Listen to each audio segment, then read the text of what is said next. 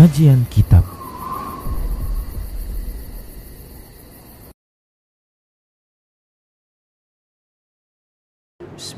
Assalamualaikum warahmatullahi wabarakatuh.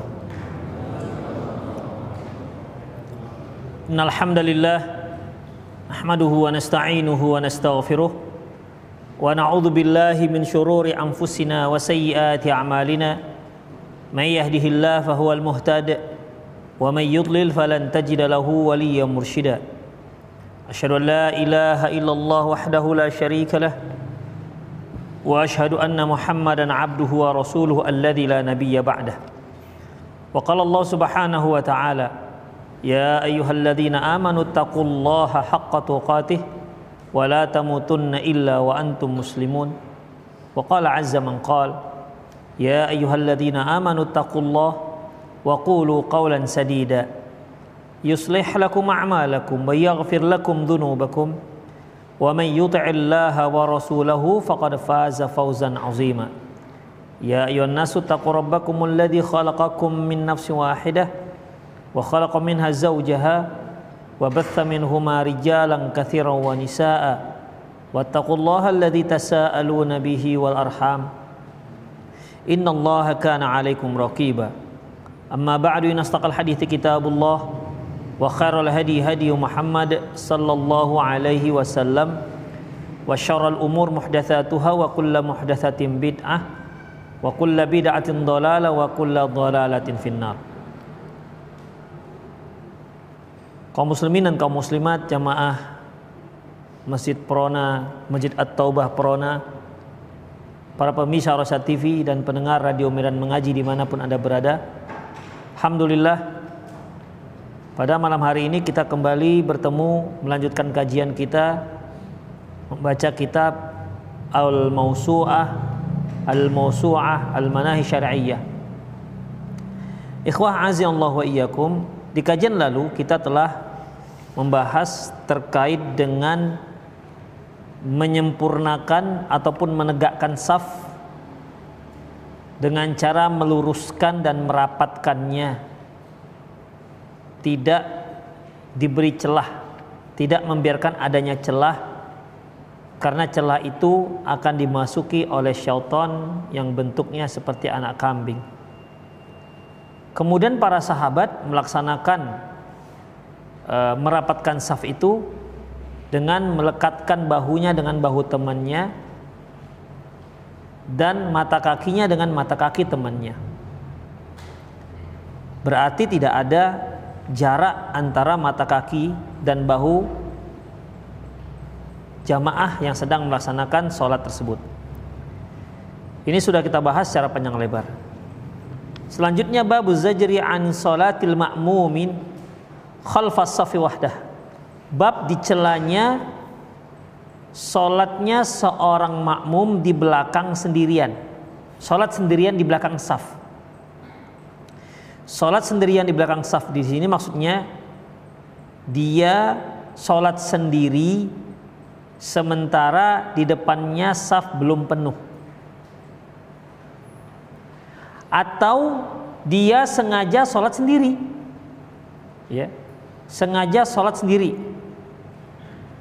Baik di depannya saf sudah penuh maupun saf belum penuh. Jadi ada yang mengartikan dua.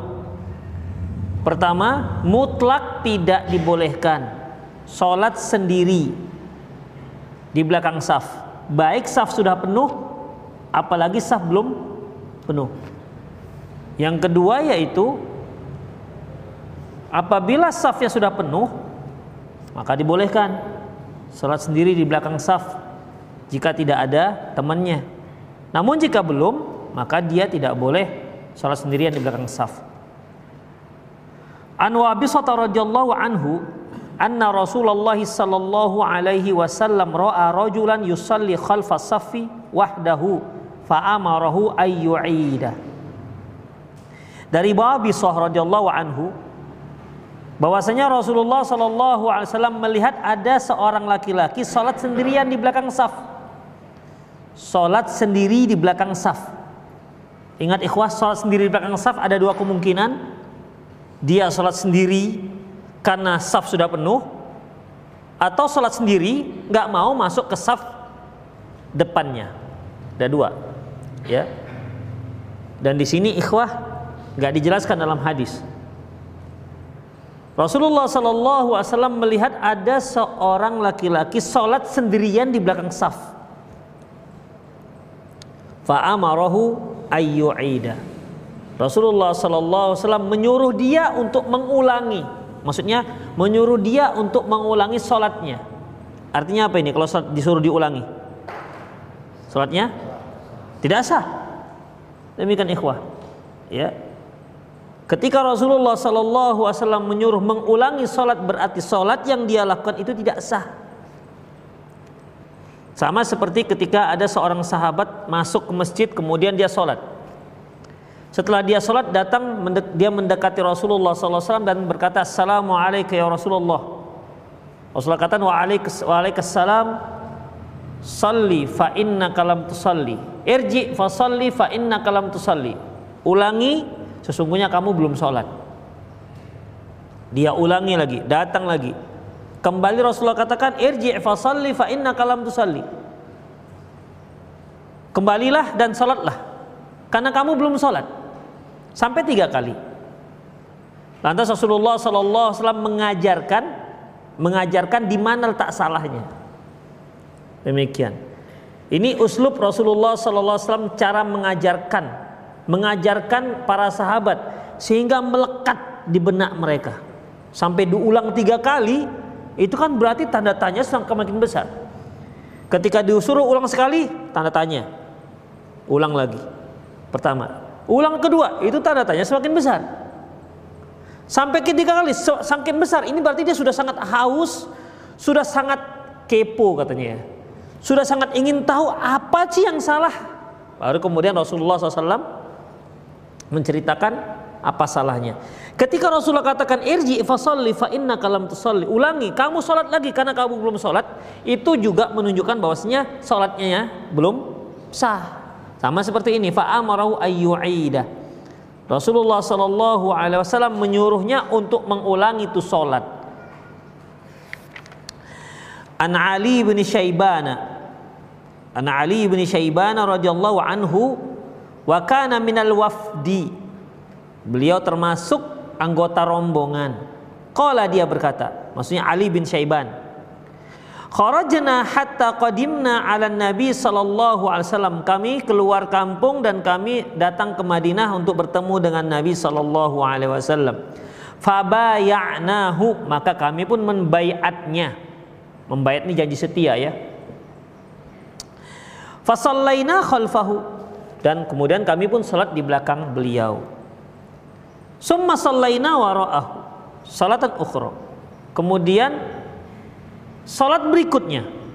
Jadi dua kali salat mereka salat di belakang Rasulullah Sallallahu Alaihi Wasallam. Dua kali fardu. Faqadas salah.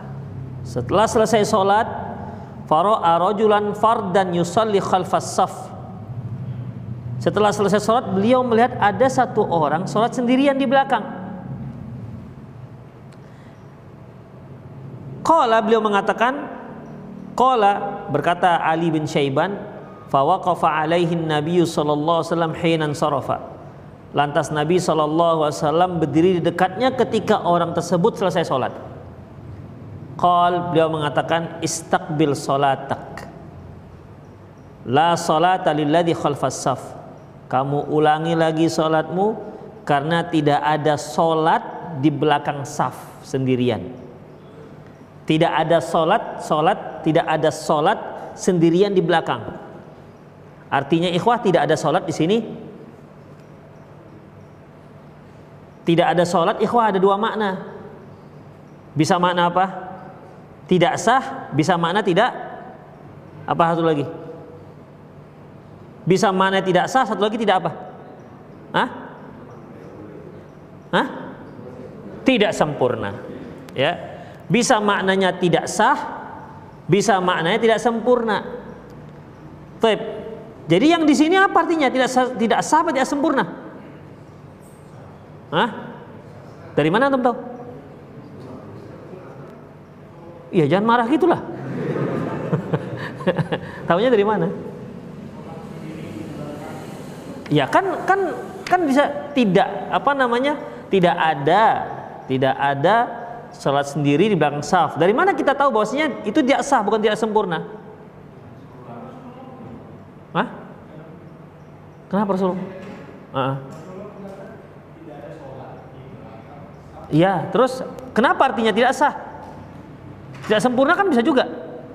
Oh, tidak sempurna Rasulullah. Oh ya, sip lah kalau gitu. Gimana?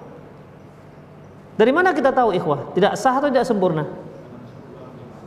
Tidak sah. Dari mana kita tahu? Karena disuruh ulang. Itu dia. Istakbil salatak, ulangi salatmu. Fa innahu la salata la salata lilladzi khalfas saf. Tidak ada salat di belakang saf. Artinya ya salat sendirian maksudnya. Kalau kita combine dengan hadis sebelumnya. Ya kalau seandainya kita artikan begitu saja tidak ada sholat orang yang sholat sholat di belakang saf. Ya saf kedua di belakang saf mana? Saf kedua di belakang saf berapa? Saf pertama. Apakah saf kedua ini batal semua kan enggak? Artinya dia sendirian di situ. Demikian ikhwah. Ya. Dan ini kita artikan tidak sah karena Rasulullah katakan ya mengulangi kembali. Demikian ikhwah rahimanallahu wa iyyakum. Hadis diriwayatkan oleh Ibnu Majah dan Imam Ahmad. Wa fil babi an Abi Hurairah. Dalam masalah ini juga ada diriwayatkan dari sahabat Abu Hurairah radhiyallahu anhu, wa Ibnu Abbas radhiyallahu anhu dan Abdullah bin Abbas radhiyallahu anhu wala tasih wala tasih tapi uh, wala tasih ini maksudnya tidak sahih hadisnya atau tidak sah solatnya Allahu alam nanti saya perhatikan. Tadi nggak begitu intibah ya. Yang tadi saya saya saya memahami tidak sah tidak sah solat tapi bisa saja tidak sah maksudnya tidak sahih tidak sahih hadisnya. Di situ apa diartikan? Tidak sah solatnya oh Ya. Oke, ikhwah rahimallahu iyyakum. Berarti dalam riwayat Abu Hurairah dan Ibnu Abbas menyebutkan la tasih tidak sah. Itu dia. Menyebutkan dengan jelas maknanya adalah tidak sah. Jadi pertama di situ menyebutkan ulangi solat, kemudian tidak ada solat, kemudian tidak sah solat. Berarti jelas ya maknanya tidak ada solat artinya tidak sah. Kalau sudah tidak sah berarti harus diulangi. Min fikhil bab. Di antara fikih bab satu, dallat ahadithul babi anna salat al munfarid khalfas saf batilatun. Dari hadis yang ada di bab ini jelaslah bahwasanya salat sendirian di belakang saf salatnya batil. Li amrin Nabi li amri Rasulullah sallam bil i'adati karena Rasulullah Shallallahu Alaihi Wasallam menyuruh untuk mengulangi. Berarti sholatnya batil, batal. Sholat batal berarti tidak sah. Nomor dua, istadalla ba'du ahli ilmi ala sihhati salatil munfarid khalfas safi. Sebagian ulama ada yang menyat, berpendapat sah sahnya sholat sendirian di belakang saf berdalilkan dengan hadis Anas bin Malik radhiyallahu anhu anna jiddata anna jaddatahu mulaikah bahwasanya neneknya mulaikah daat Rasulullah sallallahu alaihi wasallam li ta'amin sana'athu bahwasanya neneknya yang bernama Mulaikah mengundang Rasulullah sallallahu alaihi wasallam untuk makan yang telah, yang dia telah dia masak. Fa'akala minhu. Lantas Rasulullah pun makan. Begitu diundang langsung makan. Ini kan artinya ada yang dihapus, Rasulullah diundang, kemudian datang, kemudian makan itu bukan begitu diundang langsung makan. Bagaimana caranya diundang langsung makan? Ya. Nih. Beliau diundang makan, lantas beliau pun menyantap makanan. Artinya beliau pun datang, beliau pun datang dan menyantap makanan. Jadi makanan ini bukan dikirim ke Rasulullah. Karena kalau dikirim nggak diundang. Nah, Kalau diundang itu berarti silahkan datang untuk makan. Demikian ikhwah. Fa'akala minhu, maka Rasulullah pun makan. Summa qala, kemudian beliau berkata, bersabda, "Kumu fa lakum." Bangkitlah, aku akan salat bersama kalian. Aku akan salat mengimami kalian. Qala Anas, Anas pun berkata, "Faqumtu ila hasirin lana qad min tuli ma luwis." Maka aku pun berdiri di atas uh, tikarku di atas tikar milik kami yang sudah menghitam karena sudah terlalu lama. Fanadah tuhu bilma bimain maka aku percik-percikkanlah uh, tikar ini dengan dengan air supaya melembut ikhwah. Ya, supaya melembut. Sebab kalau dia sudah lama tidak disiram air, dia kasar jadinya. Ya. Dia jadi kasar, kemudian keras. Makanya perlu untuk dipercik-percikan air supaya dia lembek tikarnya. Kemudian faqama alaihi Rasulullah sallam dan Rasulullah pun salat dengan menggunakan tikar tersebut. Nah, di sini artinya qala Anas berkata Anas faqumtu ila hasirin lana maka aku pun bangkit untuk mengambil tikar kami yang sudah hitam karena sudah lama Lantas aku percik-percikan air, kemudian aku bentangkan dan Rasulullah pun sholat di atas, berdiri di atas tikar tersebut. Sajadah lah kita katakan. Fasafaftu ana wal yatim waro'ahu. Maka aku pun berdiri satu saf bersama anak yatim. Aku pun berdiri satu saf bersama anak yatim. Antum tahu siapa nama ibunya Anas bin Malik? Siapa? Nama ibu Anas bin Malik.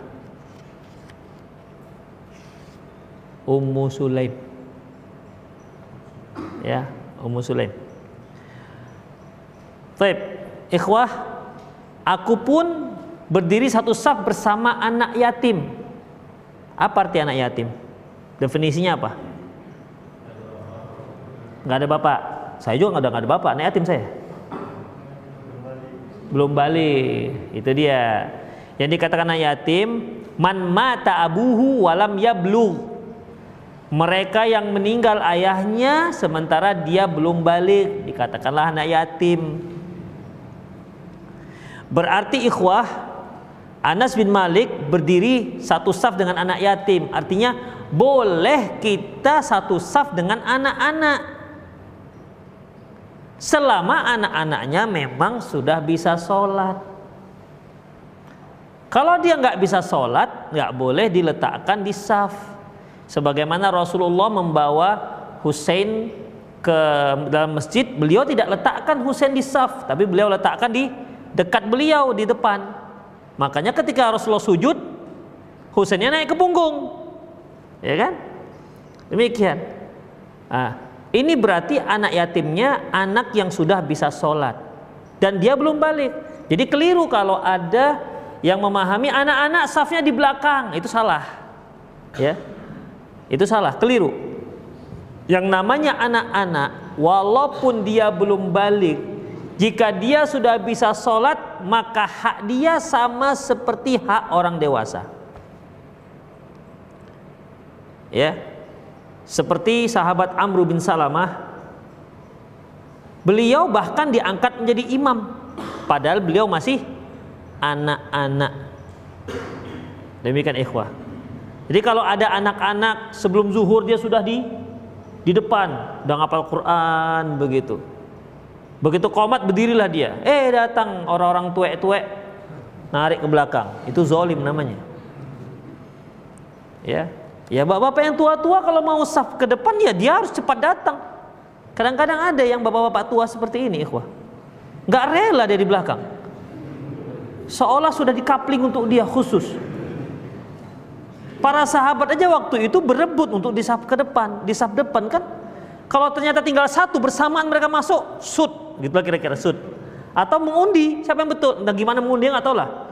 Nanti kalau saya gini-gini, oh, udah ada waktu zaman sahabat ada gini-gini. Artinya mengundi, siapa yang menang dia yang maju ke depan. Demikian. Jadi anak-anak waktu itu boleh silahkan.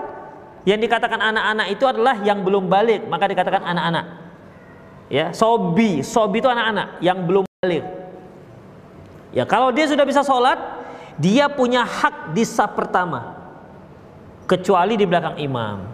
Di belakang ini, di belakang imam itu khusus. Karena Rasulullah katakan liyaliyani ulil ahlami wan nuha, hendaklah yang di belakangku yaitu orang-orang bijak dan orang-orang yang cerdik. Karena dia itu bertindak sebagai co-pilotnya imam ya. Kalau seandainya terjadi apa-apa dengan imam maka dia sudah standby untuk menggantikan. Tidak lagi sikut-sikut kiri sikut kanan. Imamnya sudah batal pergi imamnya kan dia pun. Begitu. Nggak bisa lagi begitu.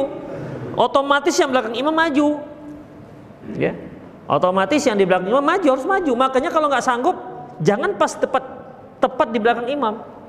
Kadang-kadang kita nggak tahu apa-apa kita sab di belakang imam sudah. Begitu. Demikian. Ya kalau di Mekah kalau di Madinah di belakang imam itu memang nggak boleh diisi. Memang ada orang-orang khusus. Begitu. Yang hafiznya. Jadi kalau imam salah baca dia dia yang membaiki. Kalau kita kan belakang imam yang melamun dia lebih melamun lagi di belakang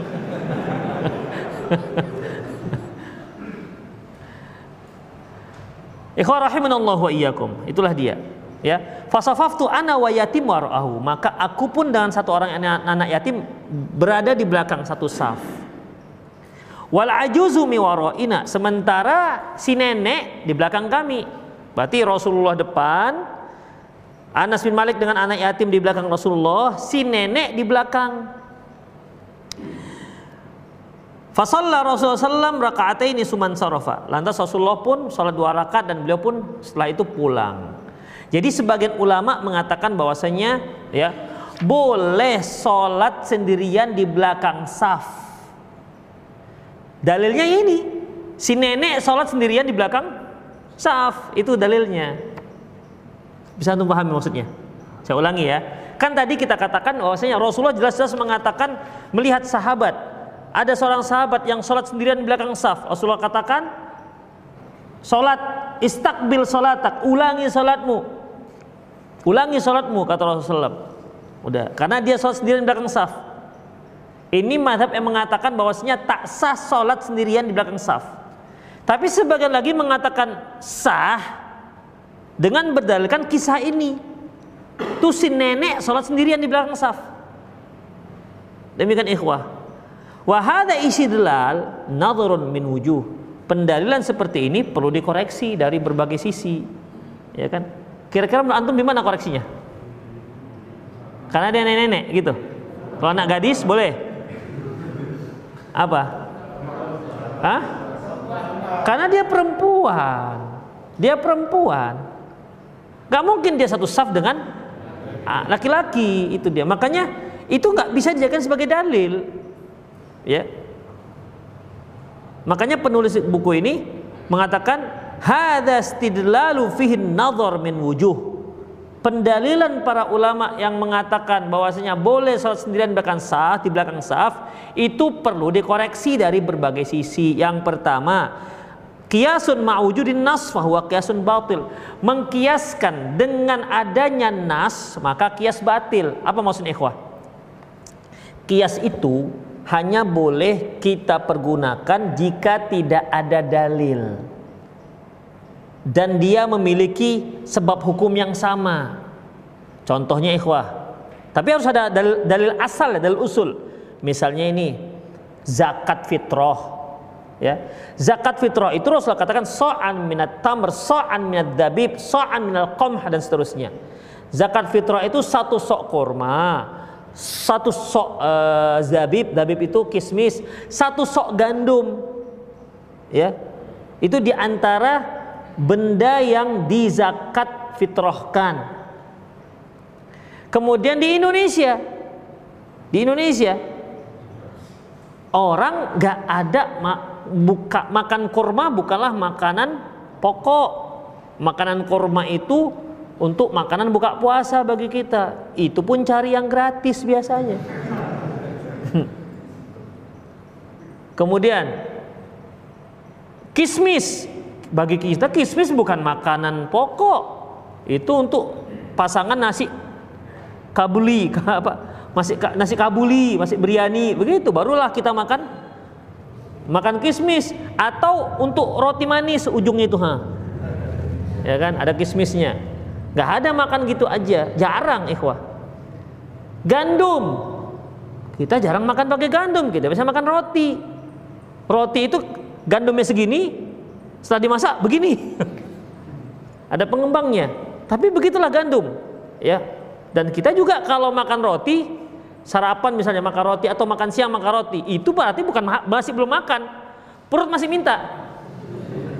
Nasi katanya, nasi katanya. Begitu nggak bisa.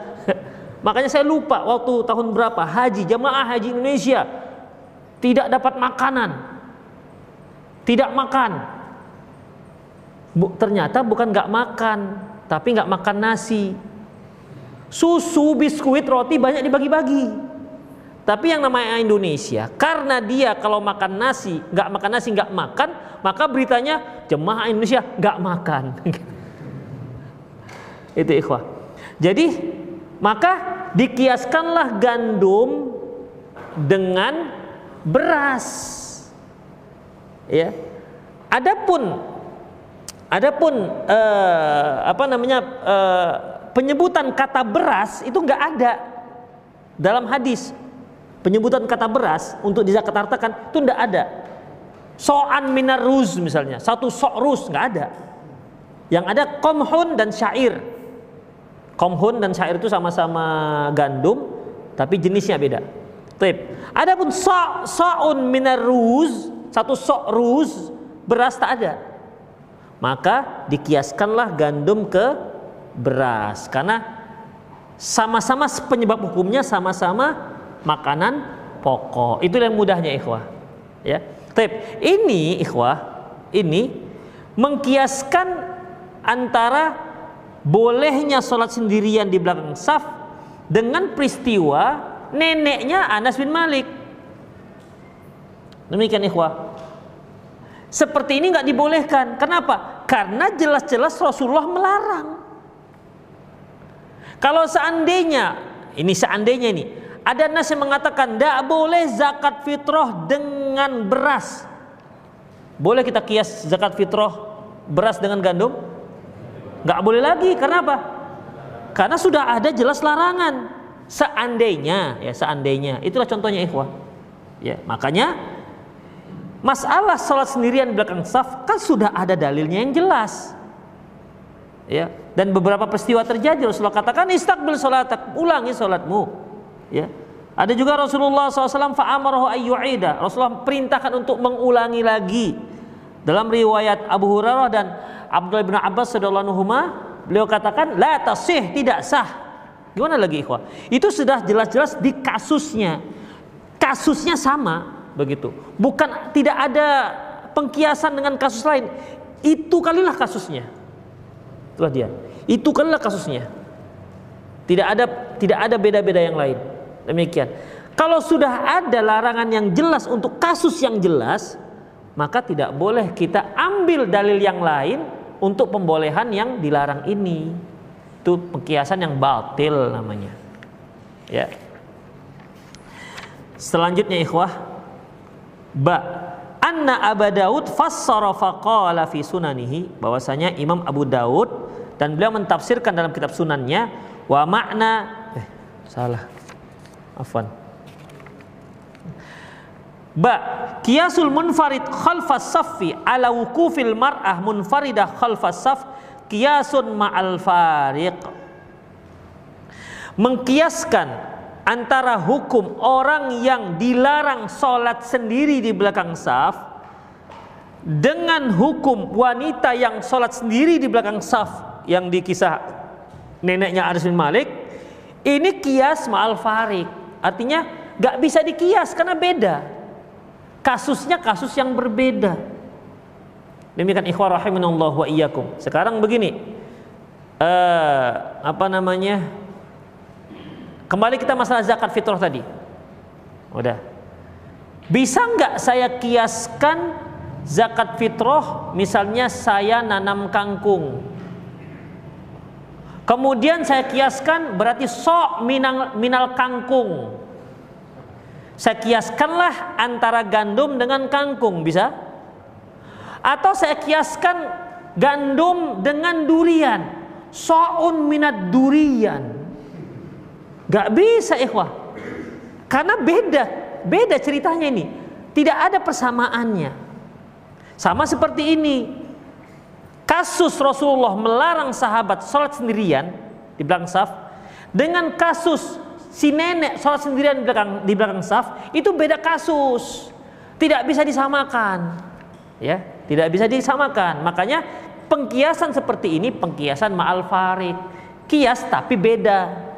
Beda halnya, dua hal yang beda. Saya berikan contoh dalam fikih Hanafi uh, ada satu uh, pembicaraan masalah fikih apabila najis nempel di badan kita ya maka di salah satu fikih Hanafi jika ya jika najis tersebut sebesar koin jika najis tersebut sebesar koin maka tidak mengapa tapi kalau lebih besar dari koin, maka tak boleh. Antum tahu kenapa sebabnya? Di situ disebutkan karena dubur manusia sebesar koin. Sekarang apa hubungannya antara besar dubur dengan koin? Ini pengkiasan malfari nggak bisa. Ini pengkias batil namanya. Yang namanya najis nempel ketika kita kita tahu itu najis, selama bukan najisnya najis apa namanya dimaafkan, maka harus dibersihkan nggak bisa. Ya, harus di dibersihkan. Sebagaimana Rasulullah SAW pernah lagi sholat, datang Jibril ngasih tahu, ya Muhammad di sendalmu ada najis. Langsung Rasulullah buka sendal. Demikian, karena memang bisa dilepas, tidak berpengaruh dengan sholat. Tapi kalau dia pakai kain sarung, ada najis di kain sarungnya, dalam kain sarung nggak ada apa-apa lagi. Dia lepas dia lanjut. Lepas Allahu Akbar begitu. Nggak bisa karena akan terbuka aurat. Itu rahimanallah. Kalau topi ada najis, tinggal kita buka. kita pakai masker, ada najis, tinggal kita buka. Demikian ikhwah. Jadi benar kata penulis bahwasanya nggak bisa dikias dua hal ini. Ini dua kasus yang berbeda dan memang dua hukum yang berbeda. Tidak sama hukumnya. Fal awal manhiyu anhu. Yang pertama itu terlarang, yaitu sholat sendirian di belakang saf itu terlarang. Wathani yang kedua, maksudnya kasus neneknya Anas bin Malik radhiyallahu anhu, ya uh, nenek Mulaikah radhiyallahu anha, itu sunnah ma'muru biha. Justru untuk kasusnya neneknya Anas bin Malik itu Mulaikah radhiyallahu anha, justru yang memang begitu sunnahnya, memang begitu anjurannya. Jadi dua hal nggak bisa disamakan. Yang sini dilarang, yang ini memang disunahkan seperti itu. Qala Ibnu Khuzaimah rahimahullah fi sahihihi. Berkata Ibnu Khuzaimah rahimahullah dalam kitab sahihnya, "Wahtajja ba'du ashabina wa ba'du man qala bi madhhabil Iraqiyin fi ijazatil ma'mumi khalfa safi wahdahu bima huwa ba'idu shibuhu min hadhil mas'alah." bahwasanya sebagian sahabat-sahabat kami, madhab kami yang mengatakan bahwasanya uh, dan di antaranya mereka uh, mangkola dan dan mereka yang bermadhab Irak, Irak, Irak di Irak ini biasanya madhabnya madhab Hanafi. Di mana mereka membolehkan makmum sholat sendirian di belakang saf. Bima huwa ba'ilu shibuhu min hadil mas'alah.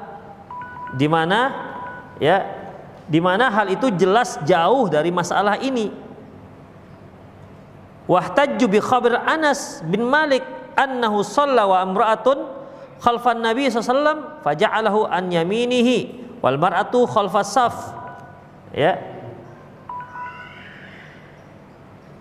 Di mana uh, mereka ber, berhujah dengan beri, kisah Anas bin Malik yang sholat di belakang Nabi dan si wanita sholat sendirian di belakang Rasulullah SAW. Waja'alahu an yaminihi wal mar'atu khalfas safi. Rasul, uh, lantas Rasulullah Sallallahu Alaihi Wasallam memposisikan Anas bin Malik di sebelah kanan beliau dan si perempuan di belakang beliau. Jadi waktu itu kisah yang berikutnya ya kisah berikutnya di mana Rasulullah Sallallahu Alaihi Wasallam sholat bersama Anas bin Malik. Kemudian sholat juga di bersama beliau ada seorang wanita. Karena laki-lakinya hanya satu, maka beliau memposisikan si makmum sebelah kanan. Adapun perempuan, sunnahnya eh nggak satu saf lagi, tapi dia berada di di belakang. Demikian ikhwah. Faqalu mereka katakan idza jaza lil mar'ati an taquma khalfas safi wahdah jaza salatul musalli khalfas safi wahdah. Masya Allah pengkiasannya. Apabila si perempuan ternyata dibolehkan sholat sendirian belakang saf, berarti laki-laki juga boleh. Apabila perempuan boleh sholat sendirian belakang saf, berarti laki-laki juga boleh. Nah, inilah tinjauan yang keliru. Wahadal tahjat indi ghalatun. Menurutku ini pendalilan yang jelas salahnya. Keliru. Li'anna sunnatal mar'ati antakuma khalfas safi wahdah. Idza lam takun maha imra'atun ukhra. Karena sunnahnya untuk kaum wanita dia sholat sendirian di belakang imam di belakang saf jika tidak ada cewek yang lain jika tidak ada perempuan yang lain wa ghairu jaizin laha antakuma al imam dan gak boleh bagi dia sholat di samping imam Walaupun suami dia. Ya. Antum udah, udah punya istri? Belum aduh. Yang punya istri lah, punya istri. Udah. Astagfirullah. Yang sudah sudah punya udah. Udah ya. Antum kalau sholat berimam dengan istri di mana posisi istri antum? Atau nggak sholat? Di belakang, bukan di samping. Kenapa di samping? Kan istri. Allahu Akbar. Ya. Ikhwan rahimanallahu wa ya nggak boleh. Untuk susunan laki-laki ya dengan laki-laki satu orang di, di samping kanan dan tidak mundur sedikit. Karena hadis dari Abdullah bin Abbas yang diriwayatkan oleh Imam Bukhari untuk satu orang laki-laki dengan satu imam tuh hidaahu.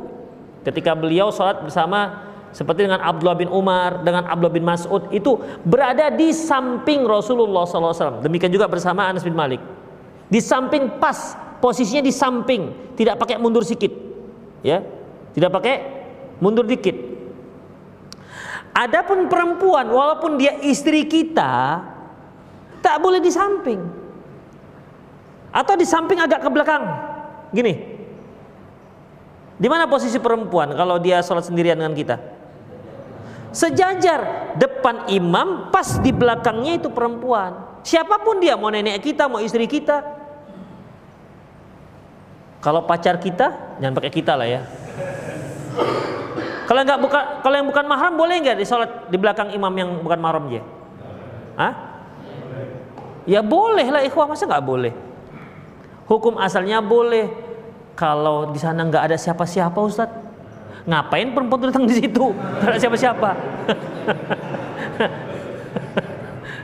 Udah nggak ada, siapa-siapa, datang di sini kucuk-kucuk-kucuk ke masjid. Imam awak sholat ya? Ini mau apa ini dicurigai ini perempuan. Demikian ikhwah. Tapi hukum asalnya tidak ada masalah. Memang begitu susunannya. Ya. Memang begitu susunannya. Baik. makanya berbeda ya wala safi ma'arijal demikian ikhwah ghairu jaizin lah an taquma imam tidak boleh dia Sholat pas di belakang imam, di samping imam. Walaupun di imam itu ada suami sendiri. Gak dibolehkan. Posisi wanita tepat di belakang imam, sejajar. Begitu. Wala fi safil ma'arijal. Dan juga nggak boleh dia masuk ke safnya laki-laki. Seperti si nenek. Nenek Mulaikah radhiyallahu anha. Ya. Nggak boleh dia gabung masuk ke safnya Anas bin Malik bersama anak yatim tadi. Nggak boleh. Karena perempuan tidak boleh satu saf dengan laki-laki. Tapi kan Ustadz nenek-nenek sudah nggak ada syahwatnya. Ini bukan masalah syahwat nggak ada syahwat. Ya, aturannya perempuan safnya di belakang laki-laki. Begitu. Walaupun laki-lakinya anak-anak. Misalnya ini antum sholat bersama anak-anak antum, satu usia tujuh tahun, uh, sudah bisa sholat kan tujuh tahun. Yang yang yang abangnya berapa? Tujuh tahun, tujuh delapan tahun, rapat. Abangnya lagi sembilan tahun, abangnya lagi sepuluh tahun, nggak belum ada yang balik. Tapi sudah sudah bisa sholat. Maka yang yang tiga orang itu di belakang imam. Ibunya di mana? Ya di belakang anak-anak ini. Ini kan ikhwah. Ya, ibunya di belakang anak-anak ini. Nggak bisa alah anak-anak belakang belakang belakang belakang. Mama ini dekat dengan bapak begitu. Yang anak-anak belakang nggak bisa ikhwah. Ya. Karena ini anak sudah bisa sholat. Demikian. Kalau dia belum bisa sholat, letakkan di mana saja. Demikian ikhwah. Karena dia nggak bisa sholat. Nanti Allahu Akbar tengok kiri kan tiba-tiba menghilang dia kan. Ngilang dia. Itu ikhwah. Tapi selanjutnya. Wala fi safi ma'arijal. Perempuan juga nggak boleh masuk satu saf bersama laki-laki. Wal ma'mumu minarijal ingkana wahidan. Wal ma'mumu minarijal ingkana wahidan. Dan makmum dari laki-laki ingkana wahidan jika dia sendiri. Adapun makmum kalau dia sendiri tak ada makmum yang lain sendiri. Jadi ada dua imam dan makmum. Kalau makmumnya sendiri, fasunnatu ayyakuma an yamini imamihi. Maka sunnahnya dia berdiri di posisi tepat di samping kanan imam. Walam yajuz lirrajuli ayyakuma khalfal imam wal ma'mumu wahidun. Tak boleh seorang laki-laki itu sholat di belakang imam sementara dia sendirian. Nah, makmum cuma satu nih, tapi dia sendirian di belakang imam, tak boleh. Bagaimana kalau seandainya kita berharap sebentar lagi datang yang lain? Misalnya kan ketika masjid kita datang imam sendirian, dia yang sudah adzan dan nengok-nengok nggak ada juga makmumnya. Komatlah imam kan? Komatlah imam, kemudian tengok juga nggak ada. Sholatlah sendirian di mihrab. Allahu Akbar. Datang kita. Di mana kita sholatnya? Di samping imam atau di belakang imam? Biasanya ah, belakang. Segan awak di samping imam gitu kan. Ah. seharusnya di samping belakang di, di pas samping kanan. Kecuali dia sudah nggak ada tempat. Mau bilang apa lagi? Mepet mimbar sudah di sini. Ya dan mepet mimbar. Di sini mimbar. Sengaja dia ke situ kan. Allahu Akbar. Supaya dia nggak ada di samping kanan. Ini orang-orang sunnah-sunnah ini banyak kali ceritanya nih katanya kan. Samping kanan dia. Oh, udah jadi ikhwah rahimallahu ya ya mau gimana lagi? Kita di belakang. Tapi posisinya sebenarnya kita harus di belakang di samping kanan imam. Itu dia. Dan juga kita pertimbangkan jika imam faham. Ya. Kalau nggak faham, kita khawatirnya nanti malah terjadi fitnah. Pernah kejadian karena saf sudah penuh, salah seorang ikhwan kita berdiri di samping imam. Imam gelisah aliran sesat mana pula nih salapi ini katanya. Imamnya dua orang di depan. Si imam nggak ngerti. Bahwasanya kalau saf sudah penuh semua boleh berdiri di samping imam. Sempat dipanggil ikhwah. Dipanggil. Kumpulkan BKM apa diundang satu ustadz dipanggil. Ya panitia kajian. Panitia kajian kita. Kemudian ditanya ustadznya dia gerakannya setelah antum imam atau dia bersama dengan antum atau dia juga takbir sendiri. Dia ustadz sholatnya gerakannya setelah saya. Saya bilang takbir baru dia takbir. Oh gitu. Inti lah yang nggak ngerti. Berarti memang dia nggak paham begitu. Jadi fitnahnya sudah ngeri wah. Udah tersebar ke mana-mana. Ini pengajian ini pengajian sesat karena imamnya dua Imamnya dua. Nah, begitu. Jadi dalam masalah ini ikhwah rahimallahu yakum antum lihat-lihat situasi lah ya, pandai-pandai begitu. Pandai-pandai menjelaskan kepada imam karena juga nggak semua imam yang mengerti dalam masalah ini. Taip, kita lanjutkan lagi. Wa jama'atan qamu fi khalfa imam. Tapi kalau dia ada jamaah artinya dua atau lebih maka makmum laki-laki berdiri di belakang imam. Kemudian wal ma'mumu wahid wala khilafa baina ahli ilmi anna hadzal fi'il law fa'alahu fa'il faqama khalfal imam wal ma'mum qad qama an yaminih uh, afwan salah baca. Hatta yukmil saful awal apabila si makmum laki-laki lebih daripada satu orang maka dia posisinya berdiri di belakang imam sampai sempurna satu saf. Walam yajuz li rajuli ayyakuma khalfal imam wal makmum wahid. Wala yajuz li rajuli ayyakuma khalfal imam wal makmum wahid. Tidak boleh seorang berdiri di belakang imam sementara hanya dia sendiri makmumnya wala khilafa baina ahli ilmi. Dan tidak ada perbedaan pendapat di antara para ahli ilmi. Anna hadzal fi'il law fa'alahu fa'il. Ya. Jika hal ini dilakukan oleh seorang yang melakukannya. Faqama khalfal imam wal ma'mum qad qama an yaminih. Hanya saja ada perbedaan pendapat tentang apabila ya apabila makmum dengan imam satu orang yang tadinya datang sendirian sedang berada di belak di samping kanan. Udah. Kemudian datang satu lagi. Datang satu lagi. Bolehkah dia sholat sendirian di belakang imam?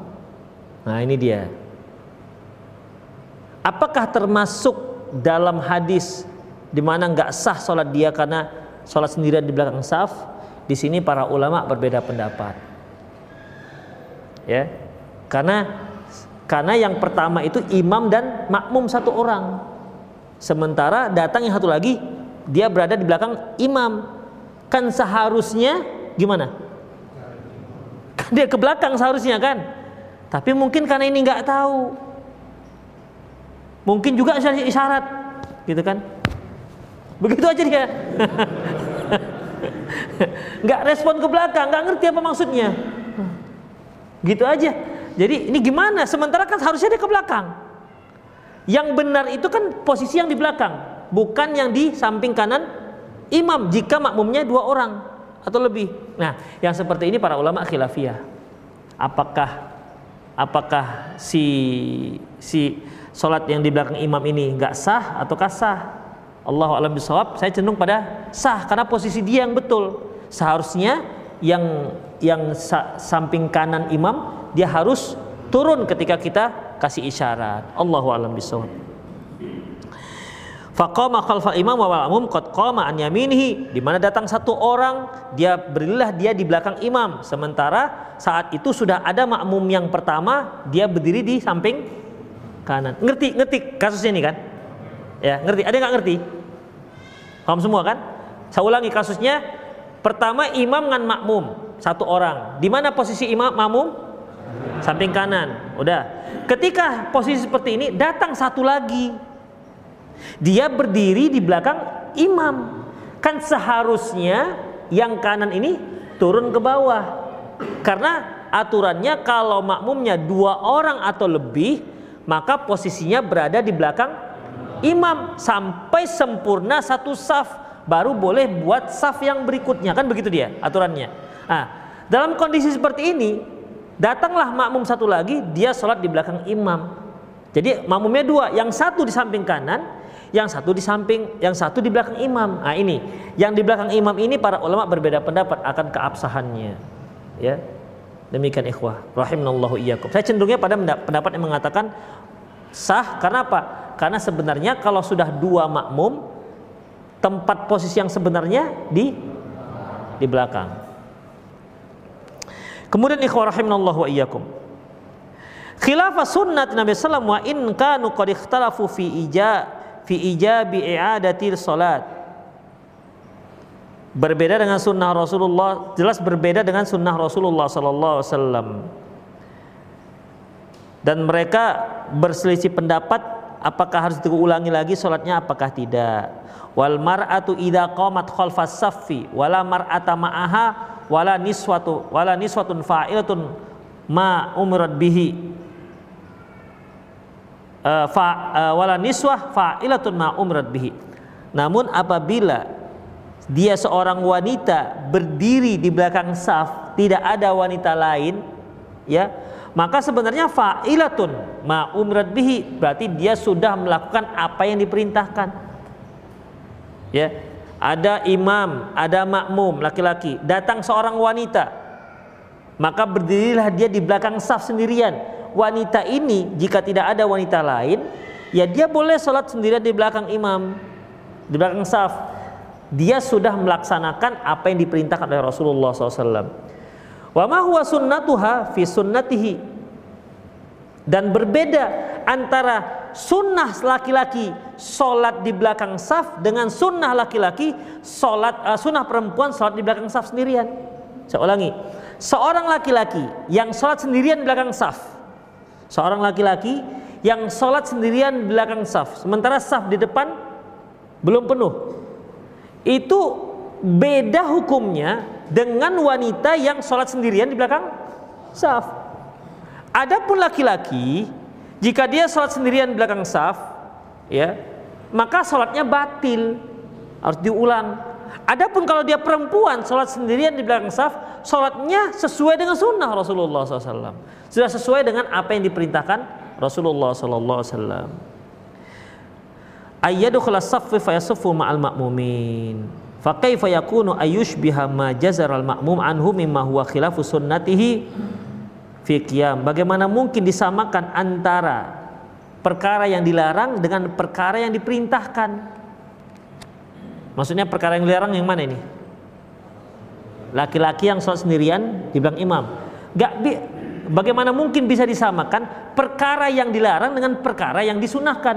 Yang disunahkan yang mana Nah, ini kan artinya membantah pernyataan para ulama yang mengatakan boleh laki-laki sholat sendirian di belakang saf. Dalilnya mana tadi? Dengan yang nenek mulaikah itu radhiyallahu anha. Ya, ini beda kasusnya nggak bisa disamakan. Demikian ikhwah rahimanallahu wa iyyakum. Ya itu lebih kurang begitulah. Fal musyabbih manhi anhu wal ma'muru bihi mughfalun bayyinun al-ghaflah Intinya sama ikhwah bahwasanya uh, tidak bisa disamakan dan tidak bisa dijadikan sebagai dalil bahwasanya laki-laki boleh sholat sendirian di belakang saf dengan pendalilan adanya peristiwa seorang wanita sholat di belakang saf sendirian. Ya kita masih di poin nomor dua masih ada poin tiga, empat, ya ada ada dua poin lagi yang sedang juga membahas masalah ini ikhwah rahimanallahu yakum. Saya waktu seperti sudah habis. Demikian aku qauli hadza wa astaghfirullah li wa lakum muslimin innahu wal ghafur rahim. Bagi para ikhwah yang ingin bertanya silakan, bagi para pemirsa yang ingin bertanya langsung silakan uh, boleh ditelepon langsung melalui pesan uh, melalui nomor 0895 6113 27778. 0895 6113 27778. Boleh telepon langsung dan juga boleh dingirim dikirim berupa WhatsApp. Demikian juga para jamaah yang hadir silahkan yang ingin bertanya. Ya.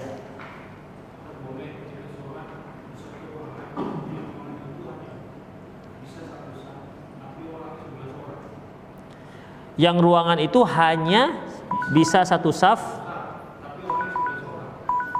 tapi orangnya sebelas orang. Ha satu, satu tapi bisa muat. Uh, mamu, imamnya di mana? Itu masjid. Rumah. Ngapain sholat di rumah? Oh pandemi, pandemi. Ya, ya, ya. Uh.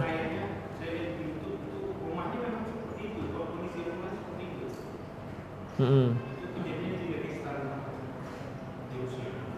Ya kalau seandainya memang tidak ada ruangan lain seperti itu, kecuali seperti itu ya nggak ada masalah. Ya. Tapi imamnya bukan di ujung, imamnya di tengah. Ya, imam di tengah. Halo, halo. Waalaikumsalam warahmatullahi wabarakatuh. Dengan siapa bu? Dari mana? Ya silakan ibu, tanyaannya.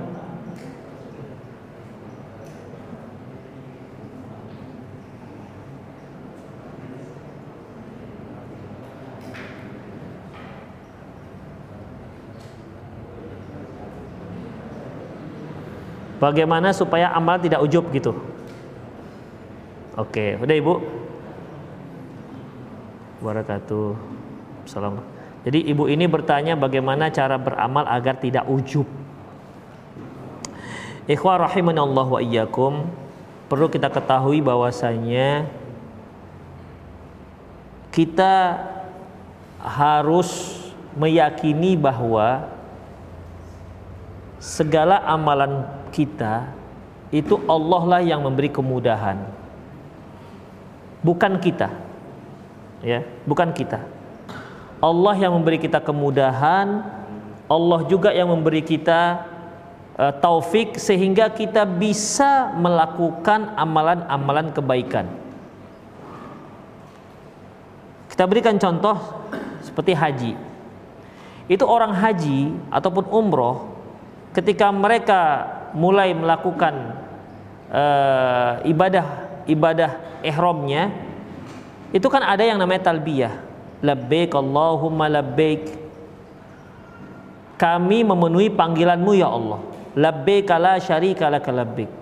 Kami memenuhi panggil, panggilanmu ya Allah yang tidak ada sekutu bagimu. Innal hamda.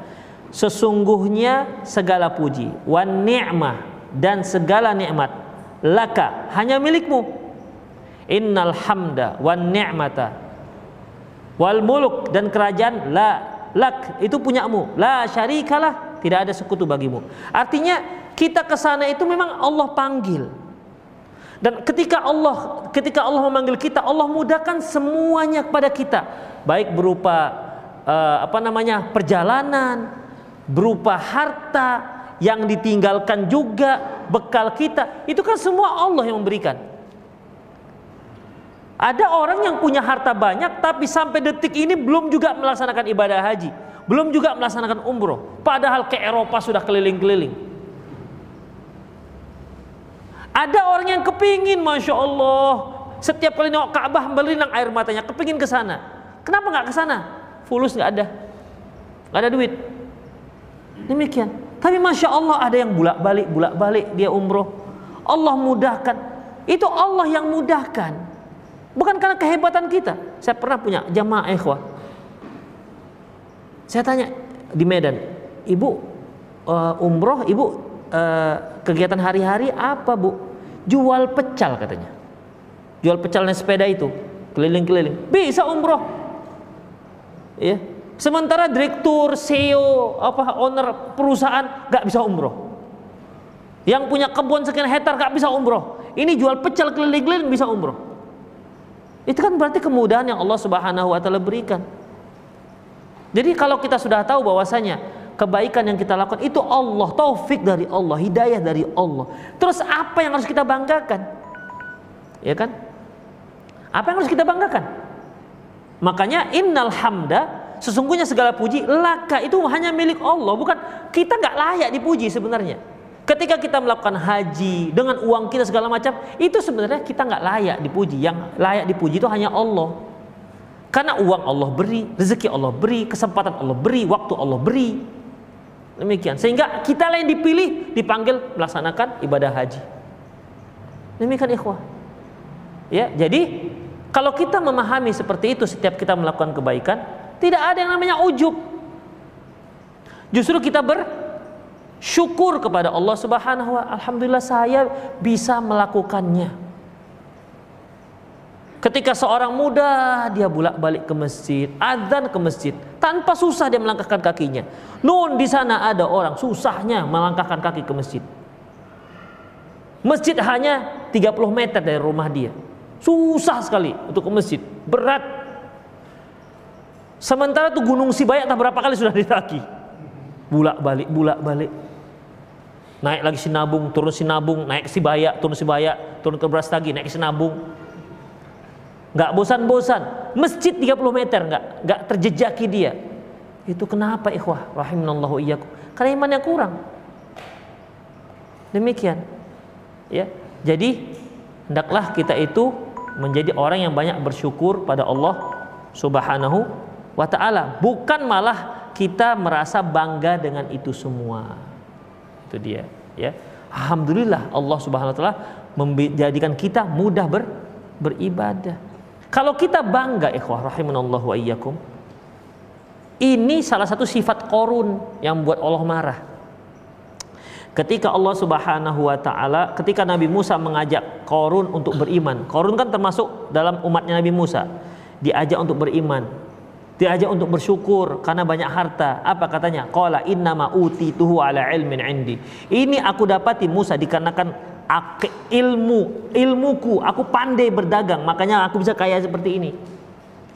Makanya kan marah Allah Subhanahu wa taala. Fakasafa bihi wa uh, maka Allah pun Allah tenggelamkan dia dan harta bendanya. Demikian ikhwah. Jadi segala perbuatan baik yang kita lakukan kita bersyukur kepada Allah, bukan ujub, bukan malah bangga dengan diri saya, saya, apa gitu. Saya bisa begini, saya telah melakukan ini. Ikhwah enggak? Ya, yang seperti itu malah akan menghabiskan amalan. Makanya kata Rasulullah SAW, laula tudnibun la khiftu ma akhafu alaikum minhu. Kalaupun kalian tidak berdosa, maka aku khawatirkan ada satu hal yang lebih kutakutkan. Apa itu? Al-ujubu. Al-ujubu yaitu ujub, bangga dengan diri sendiri. Demikian Allah alam bisawab. Aduh. Halo? Halo?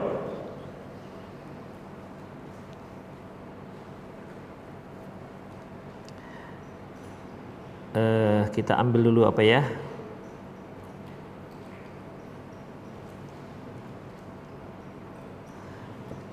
kita baca WhatsApp dulu.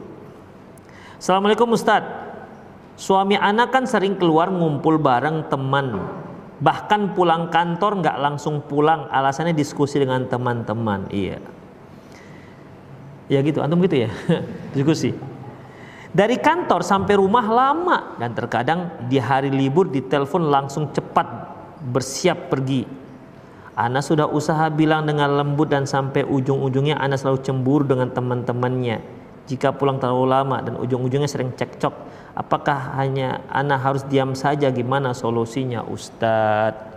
Masya Allah, kasihan sekali istri seperti ini. Uh,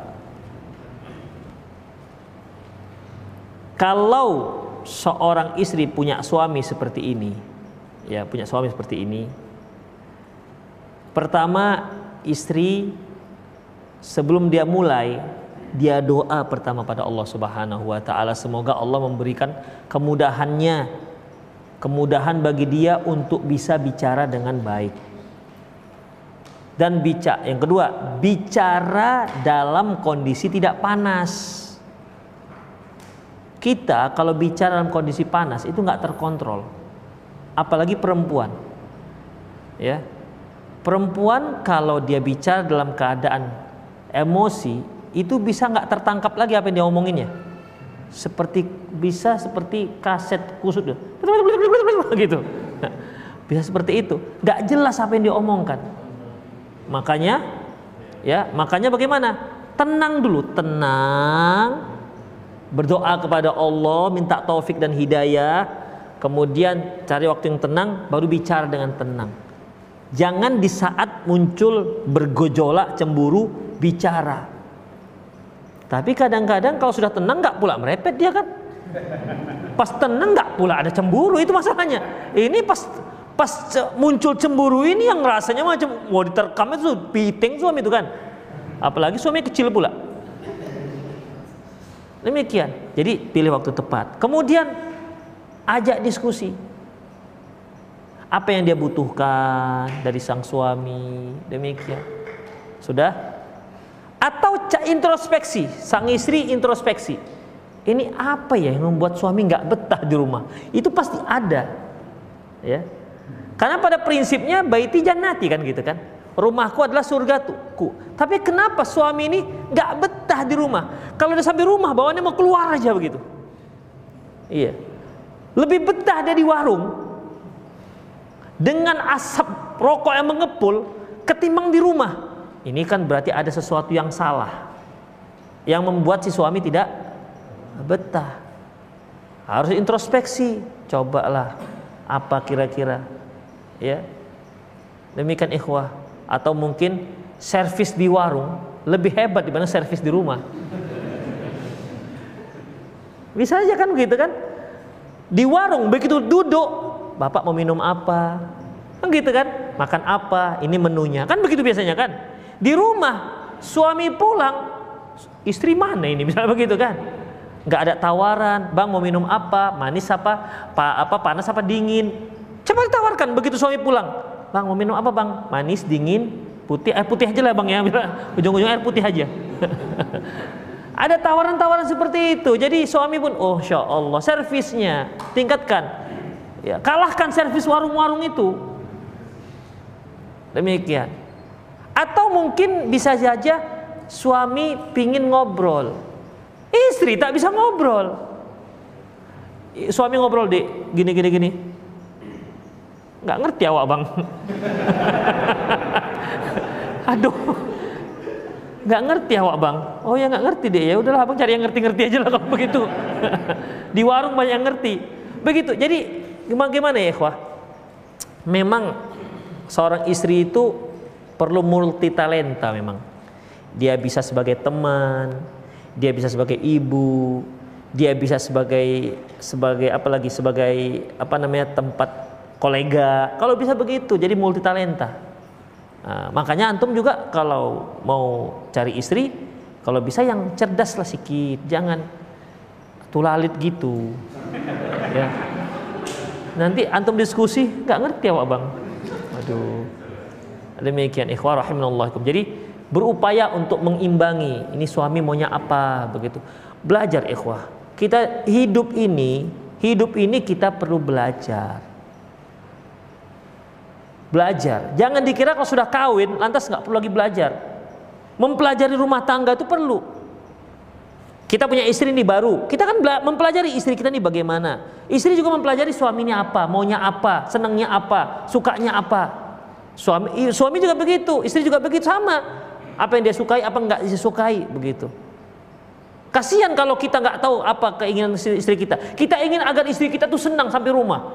Kita ah aku mau beli mie Aceh ini. Dibawalah mie Aceh. Ini dia abang beli mie Aceh. Apa bang? Mie Aceh. Alah bang mie Aceh. Sejak usia 3, 3 tahun aku udah nggak suka mie Aceh. Kan kacau jadinya. Niat kita nggak kesampaian. Makanya apa yang dia suka. Terus belajar ikhwah. Ketika suami mulai apa istri mulai hamil, dipelajari lagi. Itu belajar terus. Itu masih hamil tiga bulan pertama. Ketika hamil keempat bulan, kelima bulan, itu belajar terus ikhwah Gitu. Lahir anak, antum kira sama ilmunya menghadapi anak. Istri yang sudah punya anak dengan istri yang nggak punya anak. Begitu. Jadi istri juga begitu. Ya. Karena biasanya kalau sudah istrinya sudah uh, hamil tua, ini para suami bawaannya mau poligami aja. Begitu. Bawaannya mau poligami aja masalahnya. Padahal belum tentu juga poligami itu menjadikan sebagai solusi. Belum tentu. Demikian berarti memang harus belajar ikhwah. Hidup kita belajar. Kita punya anak satu, usia tiga tahun, setahun. Beda nanti kita menghadapi ketika mereka sudah berusia tiga tahun. Beda ketika dia sudah berusia enam tahun. Demikian ikhwah. Tiga anak kita, tiga-tiga ini beda didikannya. Tiga-tiga beda karakternya. Memang belajar terus, pelajari. Ini kan amanah. Istri adalah amanah. Makanya bagi para suami, ya memang harus terus belajar. Istri juga lebih dituntut untuk belajar, belajari apa masalahnya, apa salahnya, apa kiatnya. Demikian. Terkadang wah solusi untuk keluarga A beda dengan solusi keluarga B. Bahkan ikhwah masalah ranjang pun beda-beda. Karena banyak konsultasi. Masalah ranjang beda-beda. Di sini cukup dengan kerlingan mata jadi. Di sini sudah sudah pakai kerlingan nggak jadi.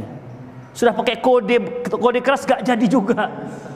Demikian ikhwah. Jadi nggak semua sama. Dalam masalah ini ini perlu observasi masalahnya ini. Di mana masalahnya? Demikian. Ada suami itu nggak masalah, dia pulang nggak ada pelayanan nggak masalah, nggak ada teh dia buat sendiri, nggak masalah dia. Ada suami nggak bisa, dia dari kecil sudah dapat pelayanan dari emaknya. Begitu pulang sudah tersedia teh, biskuit, begitu ikhwah. Jadi ya beda-beda nggak bisa kita samakan. Abang pun harus dilayani. Tengok tuh suami sepulan, mereka buat teh sendiri. Demikian. Itu tengok, mereka kalau ngambil, itu ngambil ngambil nasi bang mana ada di meja. Oh mereka nggak punya meja. Jadi gimana? Ngambil langsung ke Prio, gulai langsung ke Kuali. Abang ini manja kali pun nggak bisa disamakan itu hak dia. Ya, nggak bisa disamakan. Nah, demikian. Kita ini mungkin ada 50 atau 40. Ini bisa beda-beda pelayanannya. Demikian. Ada yang nggak ditengok-tengok istri nggak masalah kali dia.